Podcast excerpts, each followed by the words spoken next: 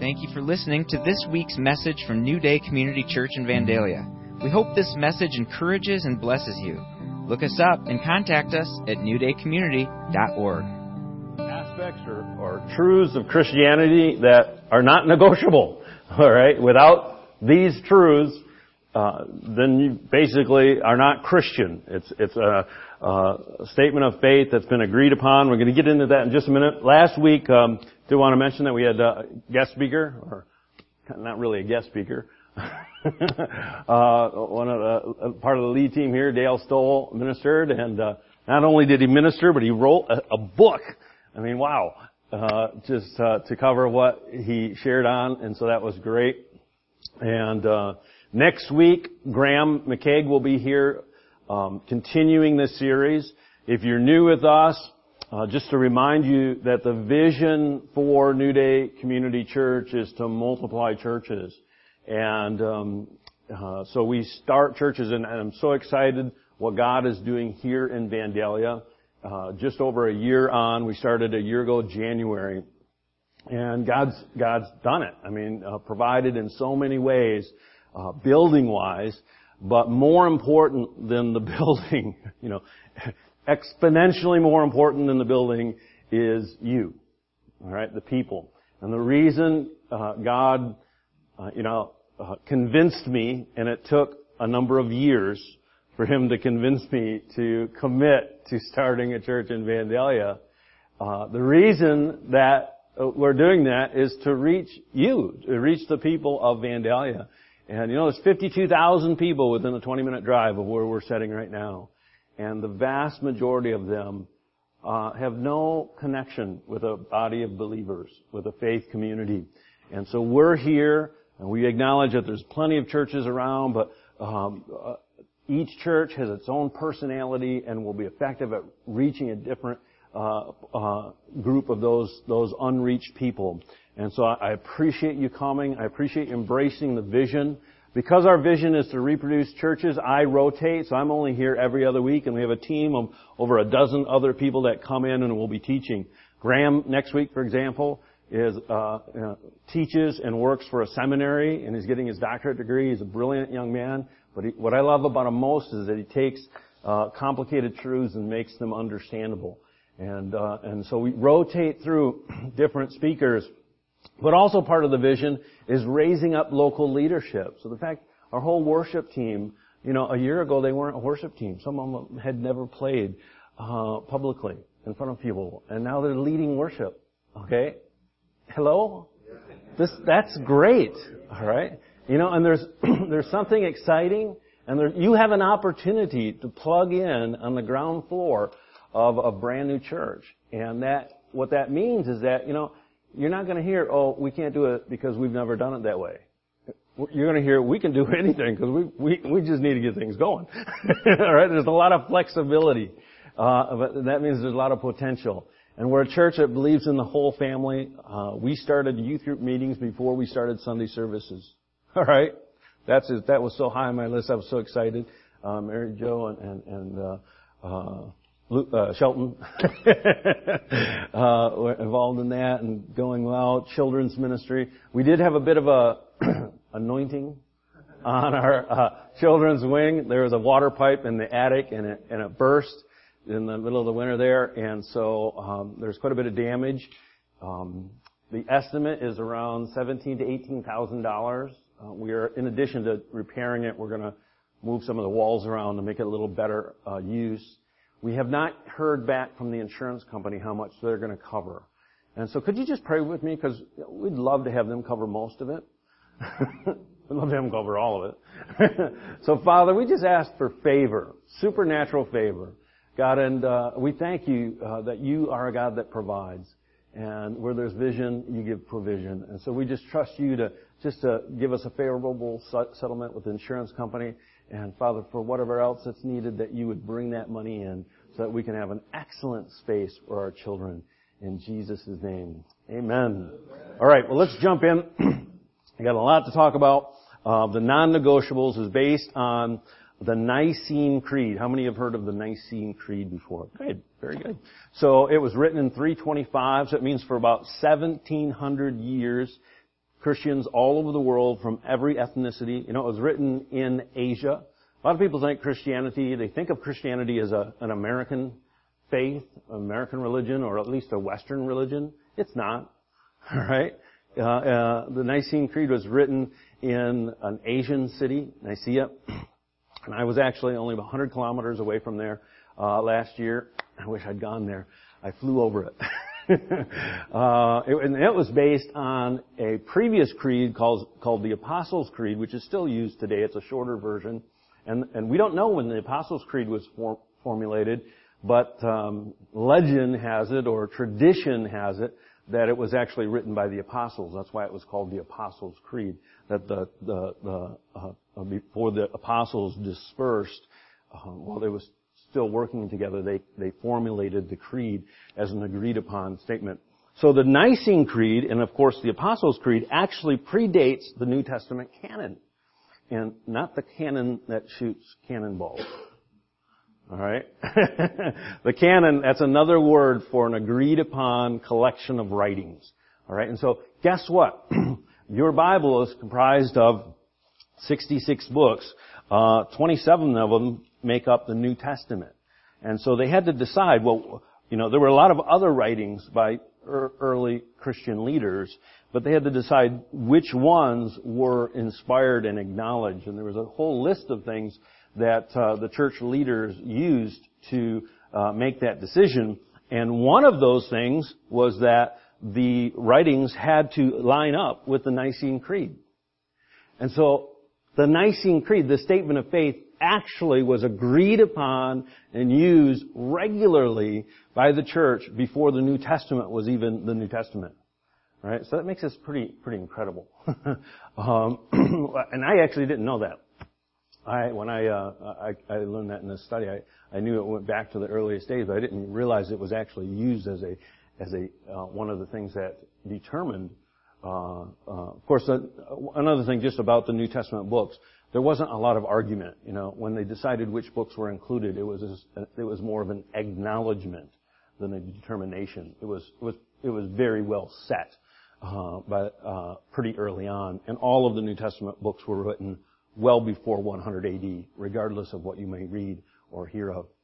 Uh, so this creed was used as a personal statement of faith, a personal confession, and it was in the early church, um, people who were to get baptized would say this creed to um, confess what they believed, and that was evidence of their faith. And understand that, uh, and uh, you know, for most of history, people didn't have Bibles and they couldn't read but they could memorize uh, this short statement of faith. So it was a confession of faith that was used personally, but it was also considered a rule of faith. And what I mean by that is that it was used, and, and especially the Nicene Creed was, the wording was carefully chosen to protect against heresy or false teaching. And many of the false teaching that um, were, was uh, challenging the church in the uh, first couple of hundred years still challenge the church today. All right, the same heresies. Um, uh, they just keep going round and round. And so uh, this creed helps us uh, from falling off the edge. And I had, a, I had a vision or this image of the creed is like guardrails. You know, last year I did a men's retreat down in um, Georgia with our South Carolina church, and just down the road from the camp where we were at, there was a ravine. It was like seven to nine hundred feet deep. And uh, we showed up and we walked out and you could walk right up to the edge. Sheer drop off, seven, eight hundred feet straight down. Beautiful river, waterfall, absolutely stunning. But boy was I glad there was a guardrail. you know, if there wasn't a guardrail, I would have been a, I would have, uh, but because there was a big sturdy guardrail, you know, I could, I could lean over it, right? And so, so this creed is like a guardrail that's lasted for almost 1,700 years, alright, of people leaning on it.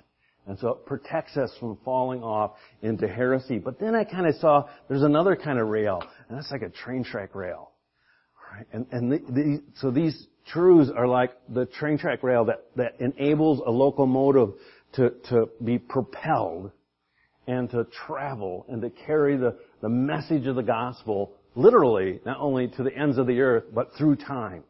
And so the, the, the creed is like a guardrail, but it's also like train rails. it keeps Christianity on track. And um, what we're going to do in this series is focus on what these truths mean, uh, why they're important, and how they should shape our lives. And so the purpose of the of the of the course or of this uh, series is not to show you the biblical basis necessarily. So we're not going to take a lot of time to show you a bunch of scriptures to prove that the Nicene Creed is true, because actually the Nicene Creed was in place before the New Testament, so it would actually kind of be backwards anyway.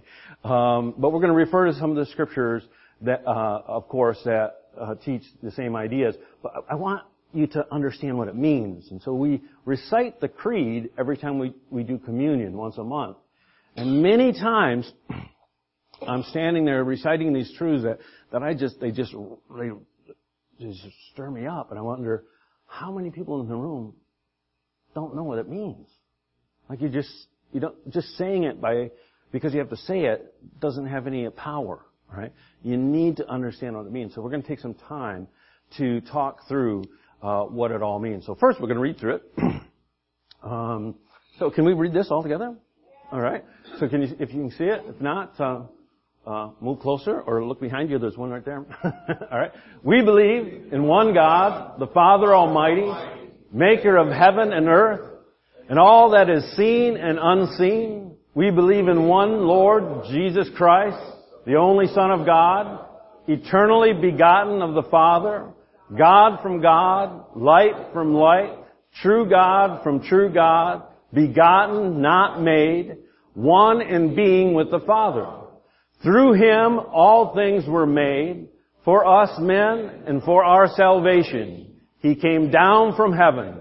By the power of the Holy Spirit, He was born of the Virgin Mary and became man. For our sake, He was crucified under Pontius Pilate. He suffered, died, and was buried. On the third day, he rose again in fulfillment of the scriptures. He ascended into heaven and is seated at the right hand of the Father. He will come again in glory to judge the living and the dead, and his kingdom will have no end. We believe in the Holy Spirit, the Lord, the giver of life, who proceeds from the Father and the Son, with the Father and the Son, He is worshiped and glorified. He has spoken through the prophets. We believe in one holy, Catholic, and apostolic church. We acknowledge one baptism for the forgiveness of sins. We look forward for the resurrection of the dead and the life of the world to come. Amen. Ah, so this statement, listen, folks, please get excited about this. This statement of faith has transformed civilizations. Really. Alright? Think, you know, the Roman uh, world uh, didn't get transformed by Bibles being printed and handed out. You know, that was great, but it, it didn't happen back then because it couldn't happen back then, right? It got transformed by people understanding this, embracing it, yeah, learning from scripture, and then living in it. Alright?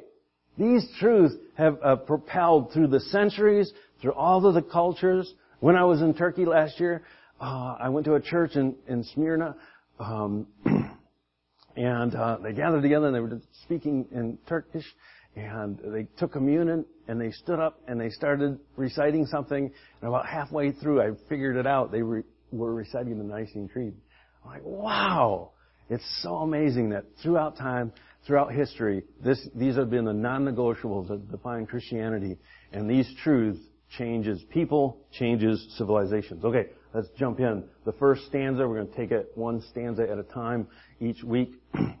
we believe in one God, the Father Almighty, maker of heaven and earth, and of all things seen and unseen. So this is really who is God. This, this part of the uh, creed talks about who, the identity of God, who is God. And uh, actually the first two words are very, very, very significant. We believe, or in the original uh, uh, Latin that it was written in, it's singular. I believe. It's personal. Okay, so I believe, or it can be translated, we believe, uh, is a, a, an absolutely essential part of the creed because it, it's the beginning. It's, it's built on the fact that Christianity is embraced personally. Each individual must embrace it, and it must be embraced through faith, through belief. That's the, that's the connection point. Christianity cannot be practiced apart from faith, apart from believing it. And you might say, well, what do you mean by that? I'm, uh, practice. And, and sometimes it helps to look at other religions. I go to Japan frequently, and uh, uh, we actually go to the temples and the shrines because Japanese people go to the temples and shrines all the time. Uh, it's a, it's a tra- out of tradition and out of um, uh, it's just a family thing to do, and they always take offerings uh, like heads of cabbage. That's the thing that cracks me up. You'll go to a shrine and there'll be a head of cabbage in front of an idol. So was it lunch? you know, I shouldn't make fun of their uh, practice, but so sometimes we ask the the Japanese people, like, why are you here? Oh, because it's the temple and it's it's Saturday. It's or they have all kinds of days where they're supposed to go. Because it's such and such day. Oh, so why do you do that? Because we're supposed to. Uh, and, they, and we all ask, well, what God are you worshiping? And they just look at you like you're a foreigner. we actually have a Japanese person inter- interpreting, but they, they don't even understand the idea that you have to believe in the God. They're practicing a religion without faith. Right? A lot of religions are practiced. Unfortunately, people who think they're Christians practice the Christian religion without personally embracing it. They may go to church every Sunday, but they don't have a living, active faith, alright, with the Creator God. So Christianity can become just a, a religion. You know, because you grew up going to church, you keep going to church, you don't even know why you go to church, but you're supposed to go to church and you don't want to go to hell, and so you keep doing it. Well, that's not Christianity. Christianity starts with, I personally have embraced this by faith. I believe it. I believe, I just believe these things to be true. You know? Um, and it can't be a practice apart from that. Now this is important because Christianity is not inherited. And it's not cultural. No one is born Christian. Even if you have Christian parents, you're not born Christian. You're born into a Christian home, and that gives you a huge advantage. But you're not born Christian. And here's another comparison. In, in Islam, in the Muslim world, you're born Muslim you are born Muslim or you're born Christian. In Egypt, I have a friend who uh, is Egyptian. He and his wife live in Egypt. He's a medical doctor. He's really there. He runs a underground network of Christian uh, churches throughout all of North Africa. And uh, um, and he's told me quite clearly if uh, an Egyptian, and in most of the North African countries, if a Muslim, a person who was born Muslim, it's against the law to convert to Christianity. And the penalty is death. Alright? Death. If you, if you, if you are caught reading a Bible, you can be imprisoned. It's interesting that uh, the, what the real proof is is that once you're baptized, then it's a death penalty. It's a death penalty. And so because they're born that now Christians when they're born they're they're given a particular tattoo as soon as they come out of the first thing So that they're marked as Christians and they, they can practice a Christian faith. Because in their mindset, in that, in that culture, you're either born Muslim or you're born Christian. But that's a misunderstanding of, of Christianity. No one's born Christian. We're all born sinners. in need of us, equally in need of a Savior. Uh, it's personal but it's not private. And this is a huge, huge important thing to understand that you need to embrace it personally, but you need to pronounce it publicly. And that's what this confession was all about. It was about publicly confessing. Uh, that's what church is. Church is a public assembly. It's not a building. It's a public assembly. It's the people who gather together in the name of God under the name of the Lordship of Jesus Christ to worship like we did this morning and to learn and to fellowship with one another. It's individual, but it's also corporate. And this shapes us that we understand that without this faith, without this belief, it's impossible to please God. Okay? Because he who comes to God must believe. It has to be active. Uh, um, and that he is uh, a rewarder of those who diligently They believe that He is, He exists, He is who He, he says He is, and that He's a rewarder of those who diligently seek Him. So this belief shapes our identity, shapes our life, shapes how we interact with the one God. And one God is another very important. Each word, every word in this creed was, was labored over to communicate significant truth. They boiled it down to a, to a one paragraph statement that you could easily m- memorize. But one God, monotheism versus pantheism. And it used, pantheism used to be unheard of in, in America, but it isn't anymore, right? Uh, plenty of gods out there. monotheism is this big long word means one God. Pantheism means that there's a whole bunch of gods. Alright? And when this was written and when Christianity came on the scene, the world was filled with, a, a, a, with just uh, take your pick of whatever God you want. Uh, and uh, there was uh, Christianity was declaring, as did Judaism, that there is one God. Um, it's based on this ancient statement found in the Old Testament in Deuteronomy. It's called the Shema. And if you know anything about the, the Jewish faith, the Jewish, I'm a, I'm a, a good Jewish person will say these words. The first words they say every morning and the last words they say every night. It's the first words that uh, is spoken into a child's ear the moment they're born. it's Hear, O Israel, the Lord our God, the Lord is one. A, it, it was their core statement of faith. But in, in, even in this statement, there is evidence of a diversity, okay? In this statement of one God, there is a hint, if you will. it's more than a hint. Uh, it's a, it's a, uh, it's a big red flag, uh, or a green flag, um, that says, you know, there's something about the Lord, this one Lord, that actually there is diversity within the unity of God. Right? This is really important because this is this is the fundamentals of our faith, right?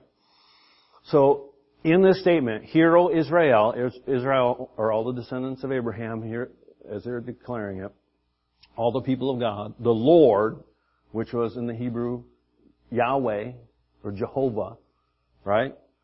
Um, that's the personal name of God, and that's a singular. Yahweh, singular. Our God is a different Hebrew word, Elohim. Right? And the funny thing about Elohim is it's plural. And there is no way you can get around that. Alright?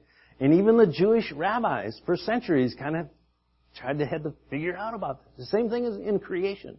Let us make man in our image. These, it was, there were plurals. Alright?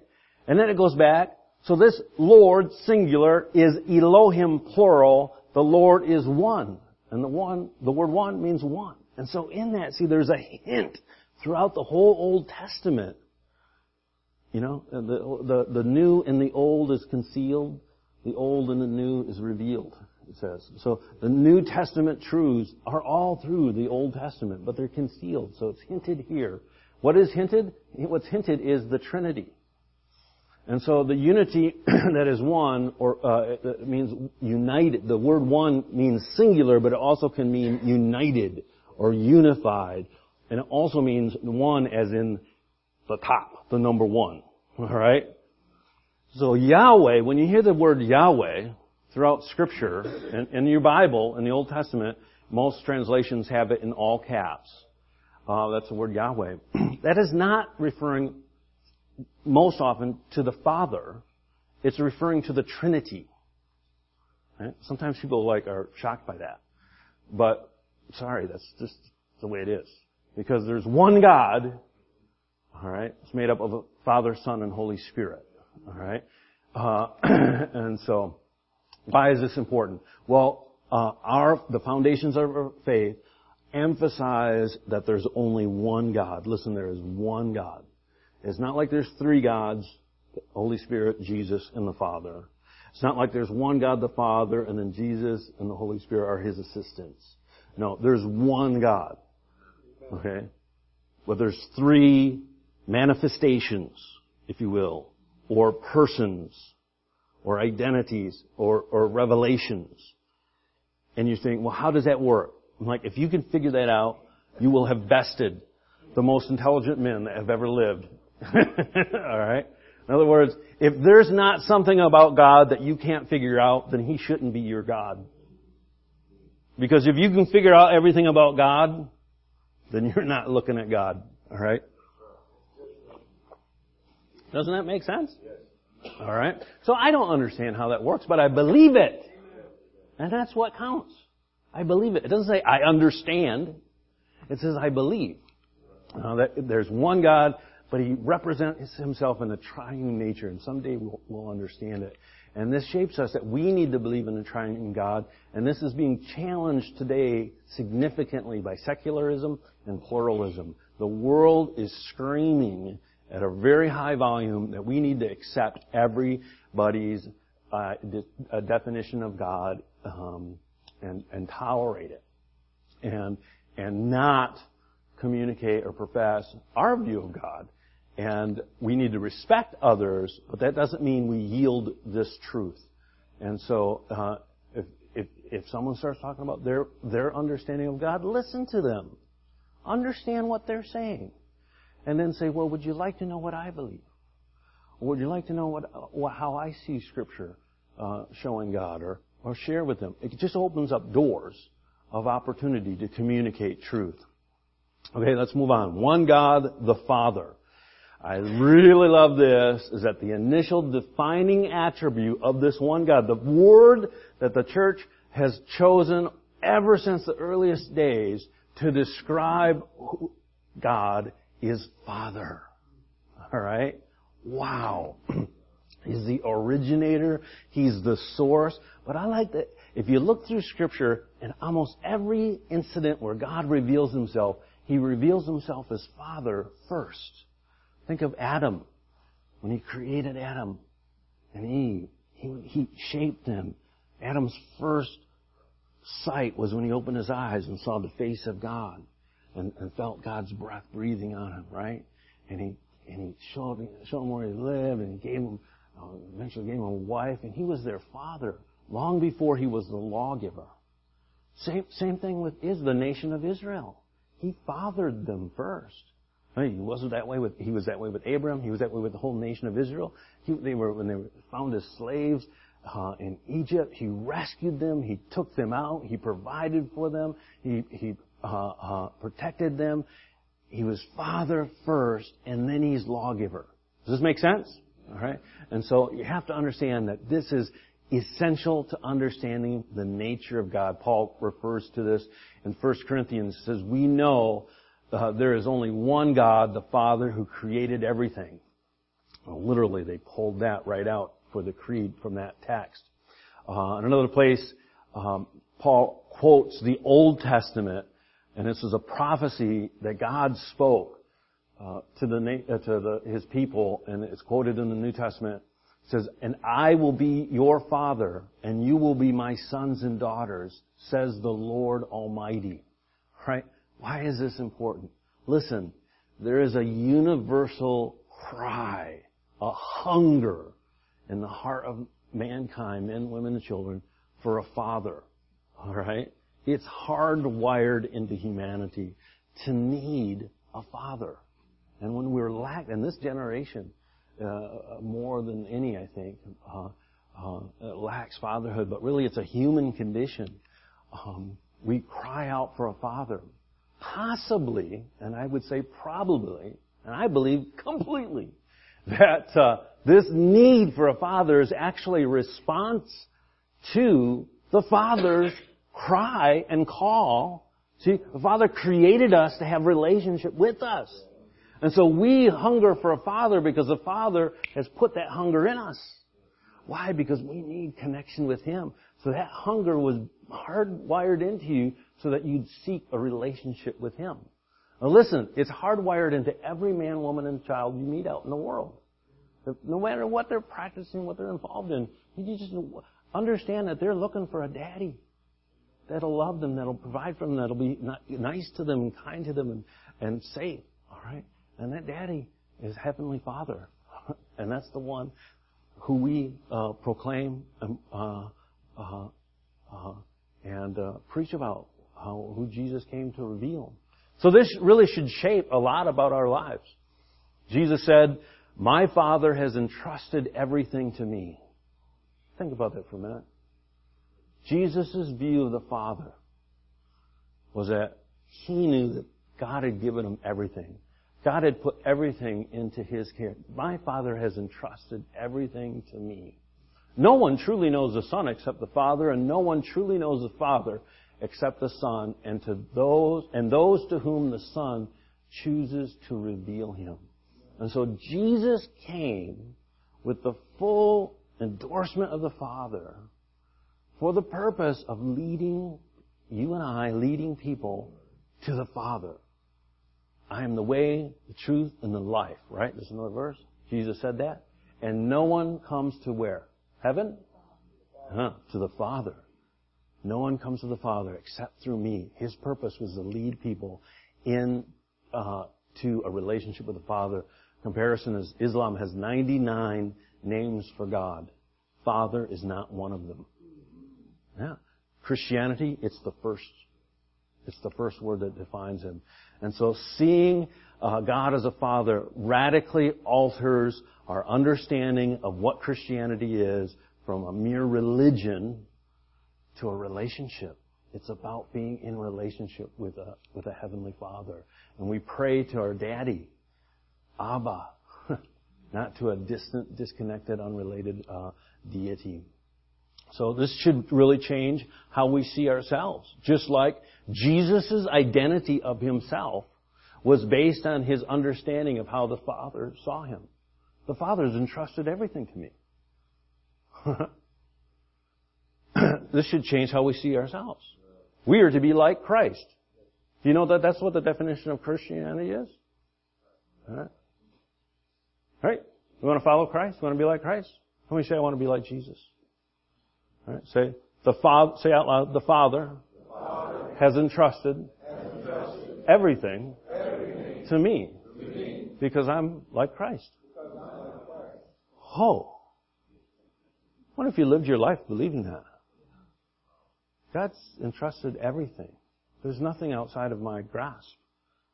Not because I'm some big deal. It's because I'm in Christ. And I believe it. Alright? It changes how you see yourselves. And when that, you allow that to happen, it changes how you approach every obstacle in life. Alright? It changes how you see others. When you see humanity, humanity, not just other Christians, but humanity as a family that God is the father of.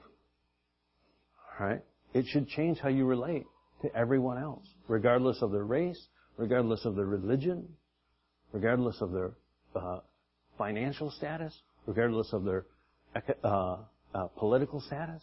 You, go, you, go, wow, we have a sh- shared origin, and it's God. And maybe they're completely disconnected, maybe they're at war with their dad, but we still have to treat them and recognize uh, that we have a shared origin. and um, it changes how we see doing life. That we live out life with an intimate relationship with a life-giving Father uh, that wants to walk with us. You know, it's not just He doesn't just give us an instruction booklet and say follow the rules. He says, "Okay, come on, son, come on, daughter, let's do this together, and I'll help you with each step of the way." All right. And, but the next word is significant too. One God, the Father Almighty. Alright, I will be your father and you will be my sons and daughters. That was a quote. Says the Lord Almighty. Alright, uh, what does this mean? Almighty is absolute and universally sovereign. Sovereign means there's, He's the King of kings, Lord of lords. There's no authority above God. He has all might. No one, nothing can compare or challenge him. So, uh, why is this important? My daddy's bigger than your daddy, right? you know, you just walk up, you just know that the person standing behind you, uh, is, is the most powerful. Greater is he that's within me than he that's in the world. Right? There's another daddy, uh, in the world, and he's called the father of lies. Right? Uh, and the people that are under that deception, uh, their daddy can't stand up to our daddy. And the truth is, our daddy is their daddy too, coming to rescue them from the father of lies. That make sense? Alright. Our father is the biggest in every way, the best provider, the best protector, comforter, counselor, the best. Almighty means to the greatest extent in every capacity. Every characteristic of God, He is that completely. Alright? There's, there's no end to God's capacity for love or mercy or justice or truth. He, He is it to the uh, eternal degree. And Christianity represents Almighty God, the God, not a God. Um, and we, again, we need to tolerate, we need to understand how to hear and listen to other people's uh, story and where they are and what they think and, and, and feel God is. But then we need to introduce to them the idea that there is an Almighty God. But that Almighty God is not a big God like Thor with a big hammer ready to pound on you, right? He's a God of love and mercy. Yes, He has a hammer, but that hammer is designed to protect you. That's kind of like Thor, but anyway, we'll go there. kind of like Marvel's adaptation. I want to, uh, I want to learn how to get my sermons done on time, but that, that'll come later. so bear with me, I got a little bit more to go. So I want to just share this story. This is Abram, uh, his interaction with God, because it ties together these truths, I think, in a, in a, great way. And Christianity, the Bible is really a collection of stories. Uh, it's best understood as a story. So Abram was 99 years old, and the Lord uh, appeared to him and said, I am El Shaddai. El Shaddai means God Almighty. I am the Almighty One. Serve me faithfully and live blameless life, and I'll make a promise, a covenant with you, by which I will guarantee to give you countless descendants. At this, Abram fell at his, uh, down on, his, on the ground, and God said to them, this is my covenant. This is my promise. I'm giving you my word. Um, I will make you the father of a multitude of nations. What's more, I'm changing your name. It will no longer be Abram. Instead, you will be called Abraham because you'll be the father of many nations. Okay? What, what is tied together here in this story is two aspects of the character and the nature of God. His almightiness, the El Shaddai aspect of it, encountering a person, just a regular a guy named Abram. And he says, I'm gonna, I'm to reproduce the essential aspect of me in you, and that is Father. Alright? The El Shaddai revelation of God, God being revealed as Almighty, was communicated to the person of Abraham in that he was going to be a father. Does this make sense? God says, I'm going to change you to be a father. Not just a father, but a father to a multitude. Why? Because that represents God. Alright? And it in fact represents the almighty aspect of God.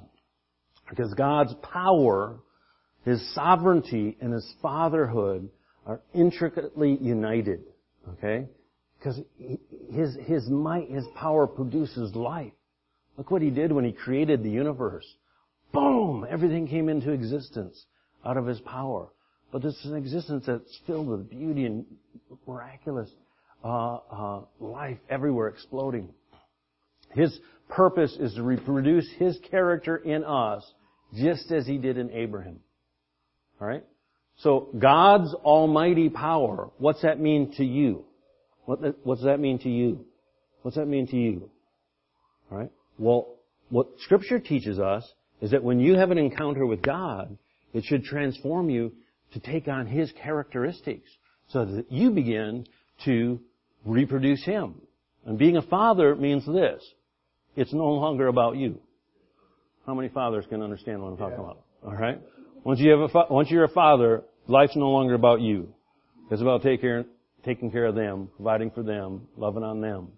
Right? But then you find out, wow, you experience so much more of life. Whether you have natural children or not, that's what you need to learn. Because God is a father to us. Alright? And he, re- and, he sh- and he reproduced that in Abraham as an illustration. There's lots of reasons, but one of it, uh, uh, the application I'm pulling out of it at this time, the illustration that we're to be like God, to love on and to reproduce that same character of God uh, to those around us, to be a provider and a protector. Quickly going to end with this uh, last part of it. Maker of heaven and earth, and of all that is seen and unseen. Okay, so what does this mean? Defending creation is not something that's new to the Christian faith. Right? Now, a lot of Christians, especially in America, this is actually, you'd be surprised that this is like a really an American thing. Okay? Uh, the whole creationist debate and the whole Bill Nye science guy. You know, you go to other parts of the world and they look at you like you're talking, like they don't even understand the debate. Because this is not an issue. uh, so American Christianity is, is a bubble.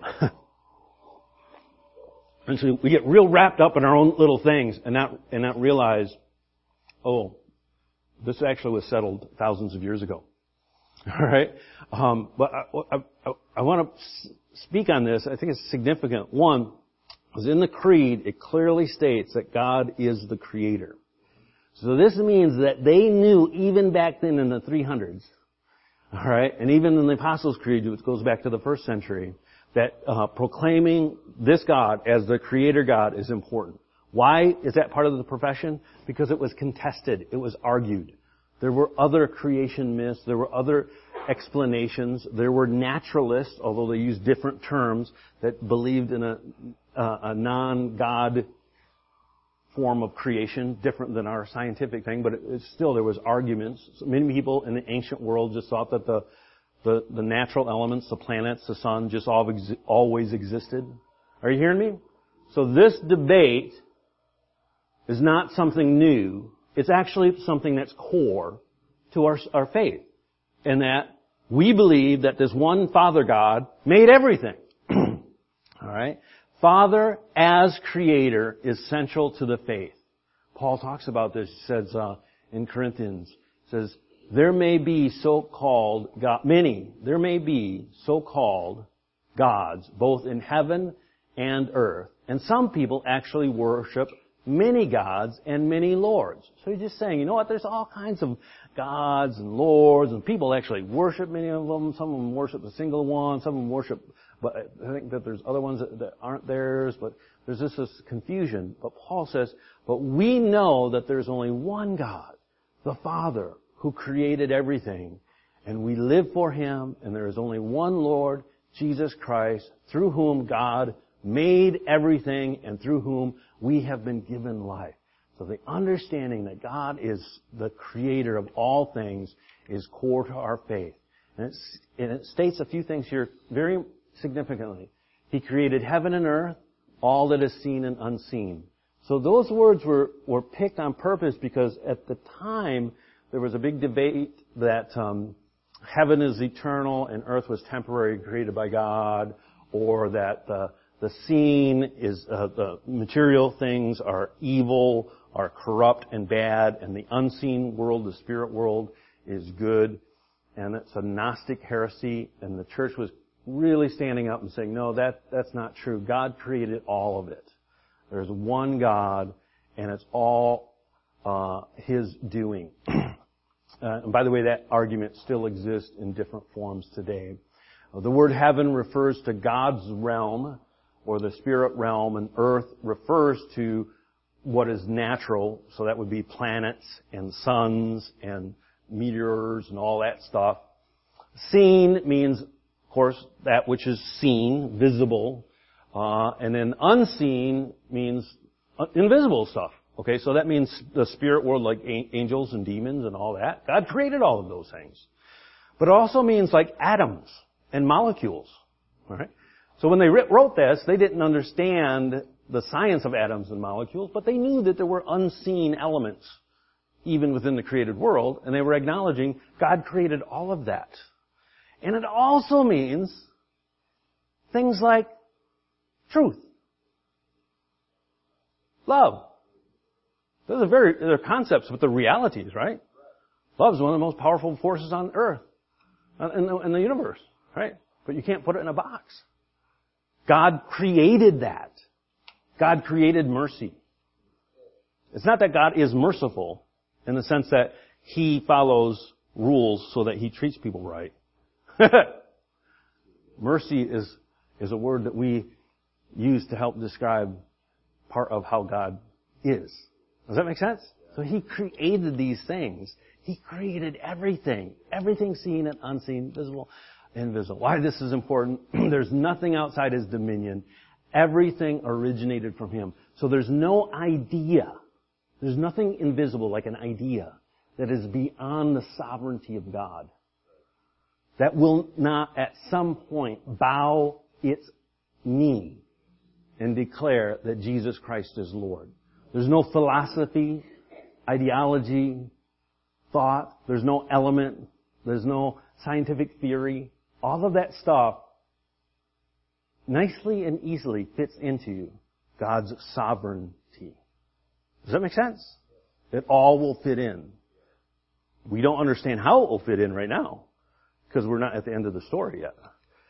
Okay, creation, this whole thing about creation, significant, essential, fundamental, non-negotiable to our faith that God created. But creation is about who and what, not the how. Alright? Who? God. What God? Father God. Almighty God. What? Everything. Seen and unseen. How? Exactly the way the Bible describes. Okay?